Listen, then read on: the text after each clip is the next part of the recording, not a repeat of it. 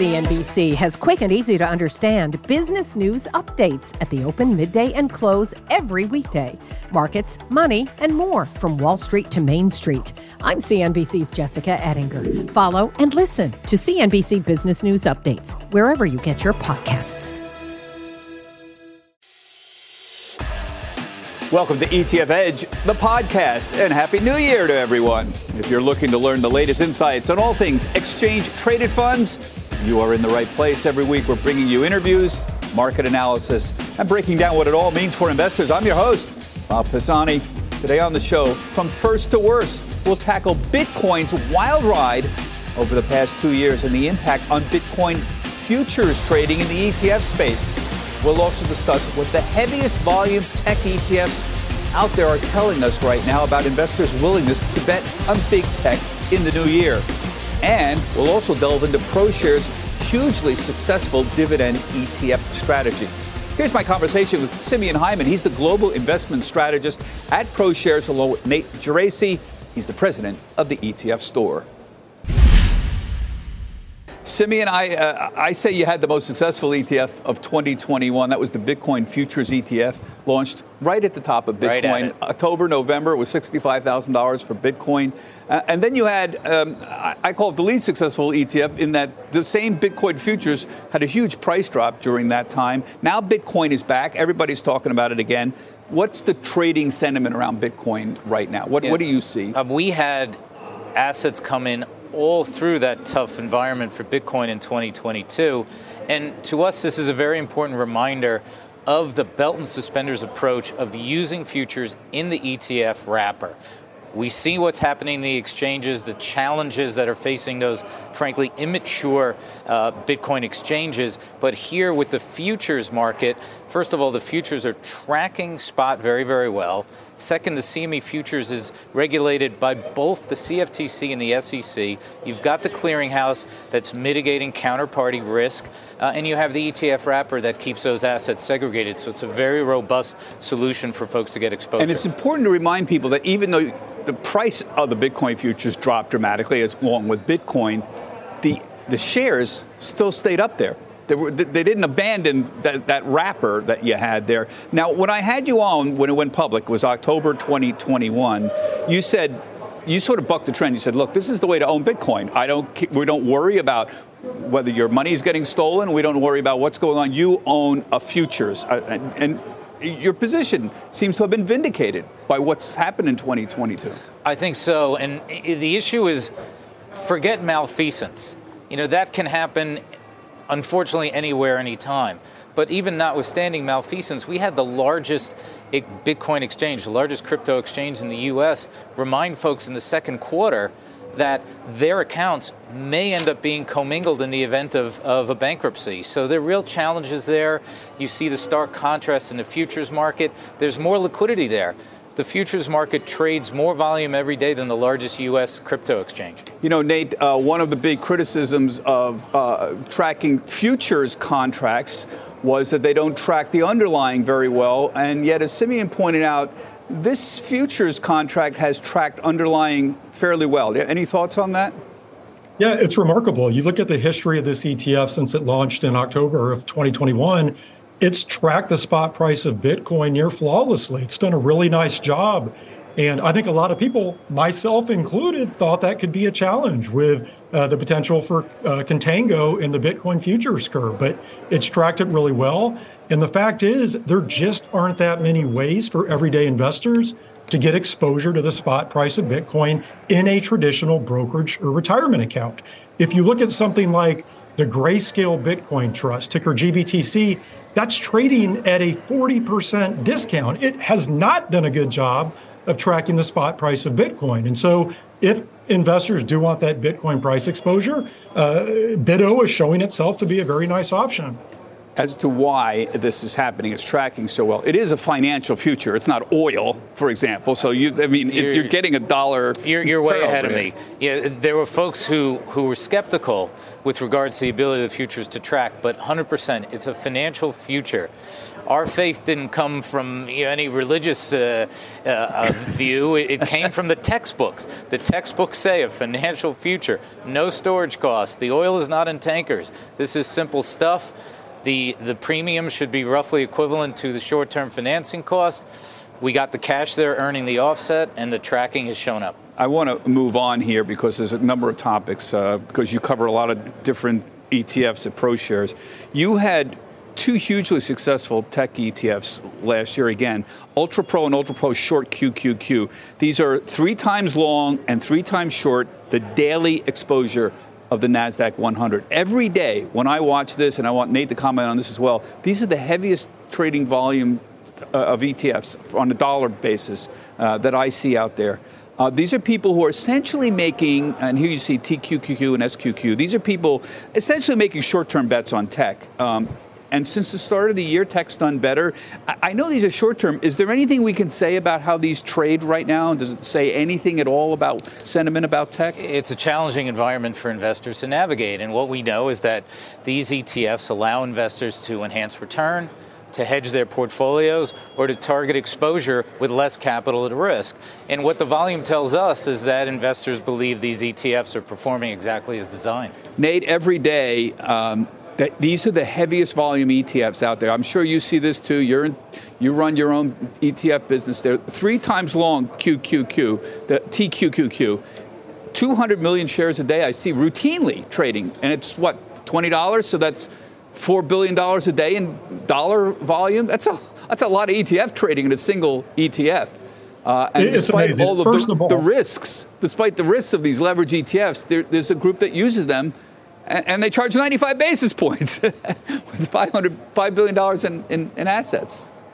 Yeah, look, clearly these are high octane tools for more sophisticated investors. But when you look at the trading volume in these products, to me, it speaks to the tug of war going on in the markets right now. There's clearly a lot of debate around the future direction of the markets. And I think the bull camp has grown more optimistic. At the same time, the bear camp has grown more pessimistic. There's this uh, odd dichotomy in the markets right now.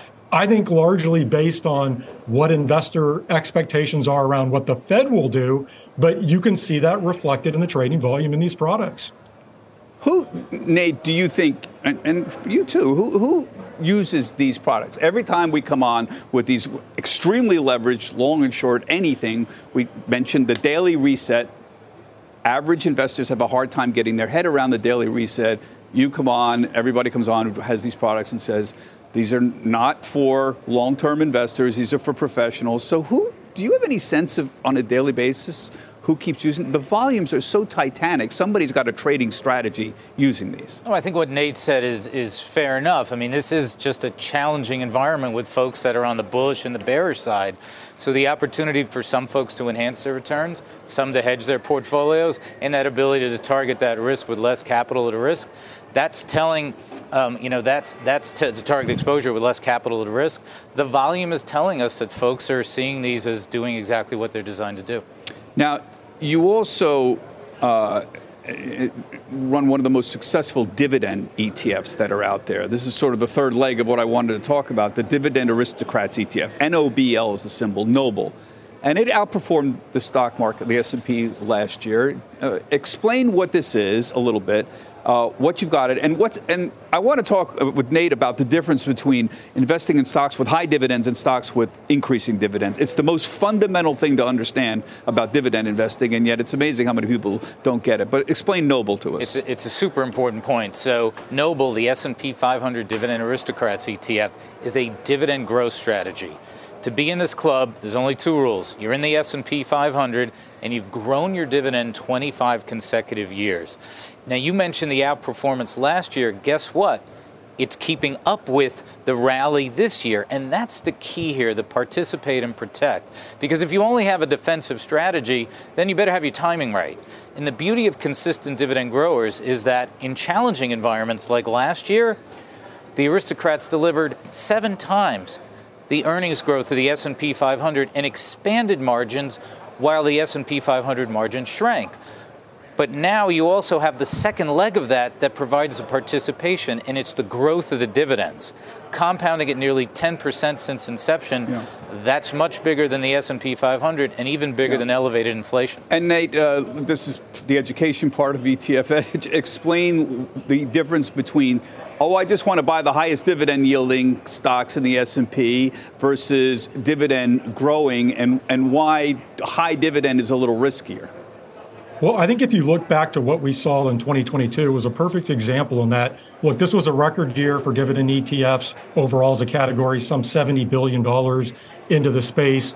And I think dividend ETFs in general were simply a better place to be because the environment had shifted away from growth oriented companies that had no earnings, they weren't generating cash, and it was much more favorable towards profitable cash generating companies and dividend payers, uh, which tend to be more value oriented companies. But when you look at the distinction between dividend growers and then just high yielders, you have to make the distinction there between really, in my mind, quality and less quality because I think the dividend growers have a proven track record of more stable balance sheets. They've generated cash and profits year after year.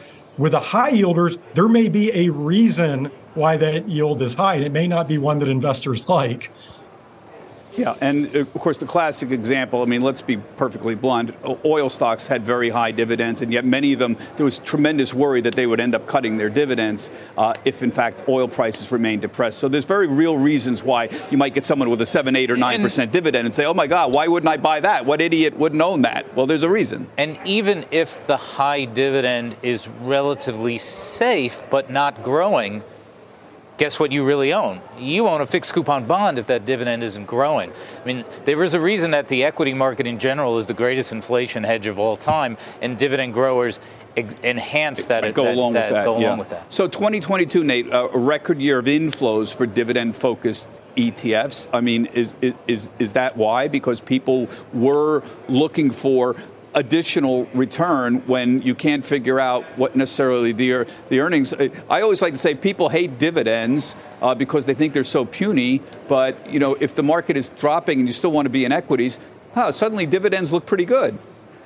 Yeah, I think it was twofold. One was what I spoke to earlier, and that I do think there was a market regime shift away from growthy, you know, unprofitable companies towards a more value-oriented approach, and, and high quality dividend payers certainly fit into that. I think the other obvious reason was clearly we had a rising interest rate environment.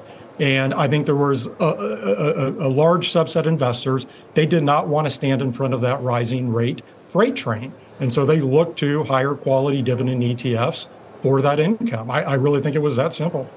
Yeah. So uh, you were mentioning the importance of uh, dividend uh, accretion over time. I want to explain why this is important because when I bring up the fact that the S&P 500 is a 1.7% dividend yield, a lot of the younger investors say, "Why do I care about 1.7%? I, I, I want 10, 20% returns."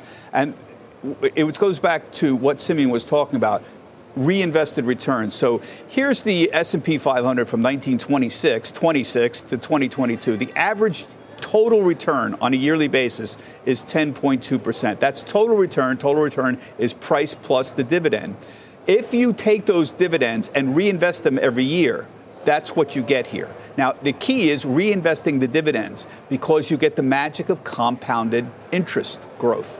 So, of that 10.2% return, price is 61% of that total return. This is over long periods of time, and almost 40% is the dividends. This is the great power of compounded interest. And when young people say, Why do I care about 1.7% dividends? Who and, cares about that? And importantly, in more challenging environments like the 70s, the dividends were much 60 higher. plus percent yeah. of that entire decade's return. Yeah, much higher. Uh, Nate, I know you're not a, a, an a, economist, but uh, is dividends going to be equally important this year? Do they become less important if inflation becomes less of a concern?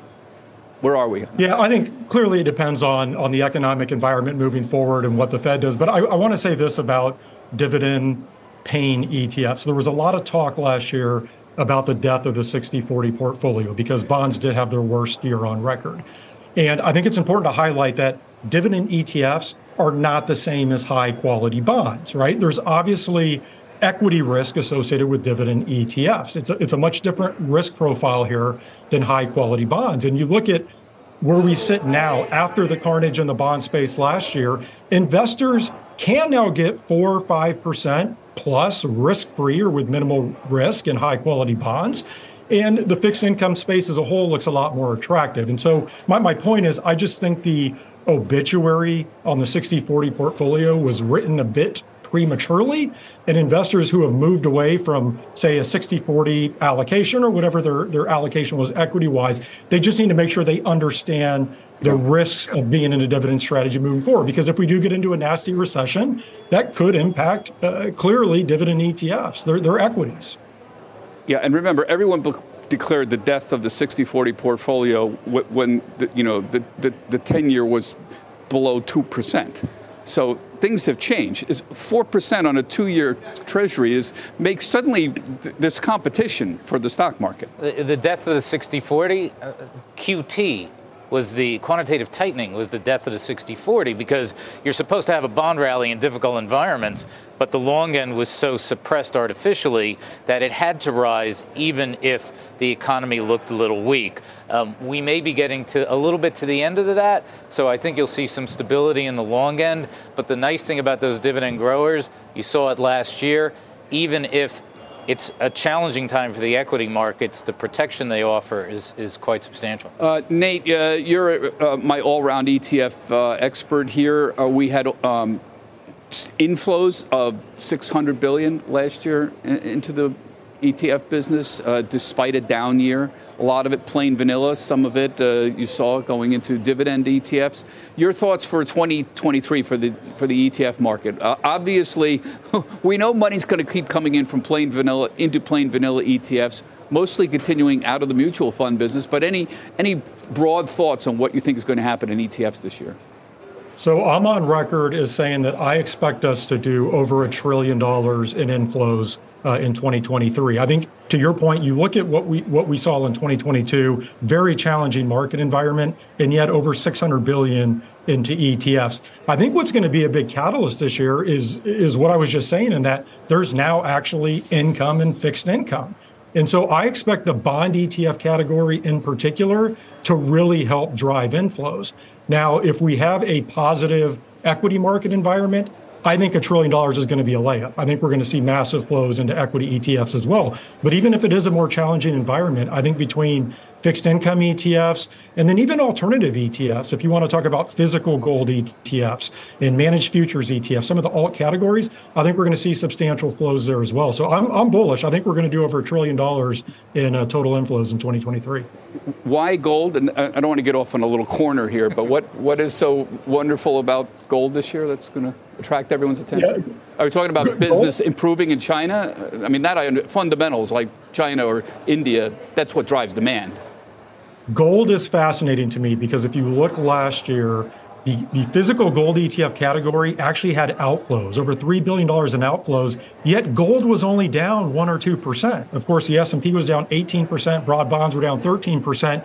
That struck me as odd. And I think what we're going to see this year is uh, I think people are expecting we'll have at least a mild recession. Perhaps that could pressure the US dollar a little bit, but yet inflation is going to remain uh, elevated. I think there are some people who are concerned about the crypto space overall, that maybe it's not digital gold. And so they're going to move back to actual gold. And I think all of those things could be potentially bullish for gold ETFs uh, and, and obviously the price of gold overall.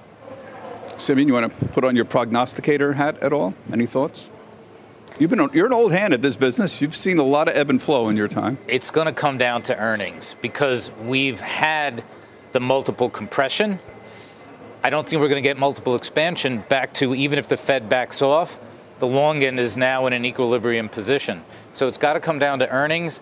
I come back to the dividend growers. Interestingly enough, with all that quality, the margin expansion, if you look at expectations for next year, it's for zero earnings growth for the S&P 500 mm-hmm. aristocrats and still mid-single digits for the S&P 500. That to me seems like a little bit of an opportunity. Multiple expansion in a e- even a soft landing is tough to argue Very for. Very difficult. Uh, and I think the big problem is going to be margins next year. They're going to have a hard time raising co- costs, raising prices. It, it, because the consumers are starting to push back. I think that's going to be a real issue. So I agree with you on that. Thank you. Very stimulating discussion. These two are the best people out there, folks. That does it for this week's ETF Edge. My thanks to Simeon and, and to Nate. And remember, you can see all the shows on our website, etfedge.cnbc.com. And remember, you can hear it on our podcast as well. Everybody have a healthy, happy, and safe trading week. CNBC has quick and easy to understand business news updates at the open, midday, and close every weekday. Markets, money, and more from Wall Street to Main Street. I'm CNBC's Jessica Ettinger. Follow and listen to CNBC Business News Updates wherever you get your podcasts.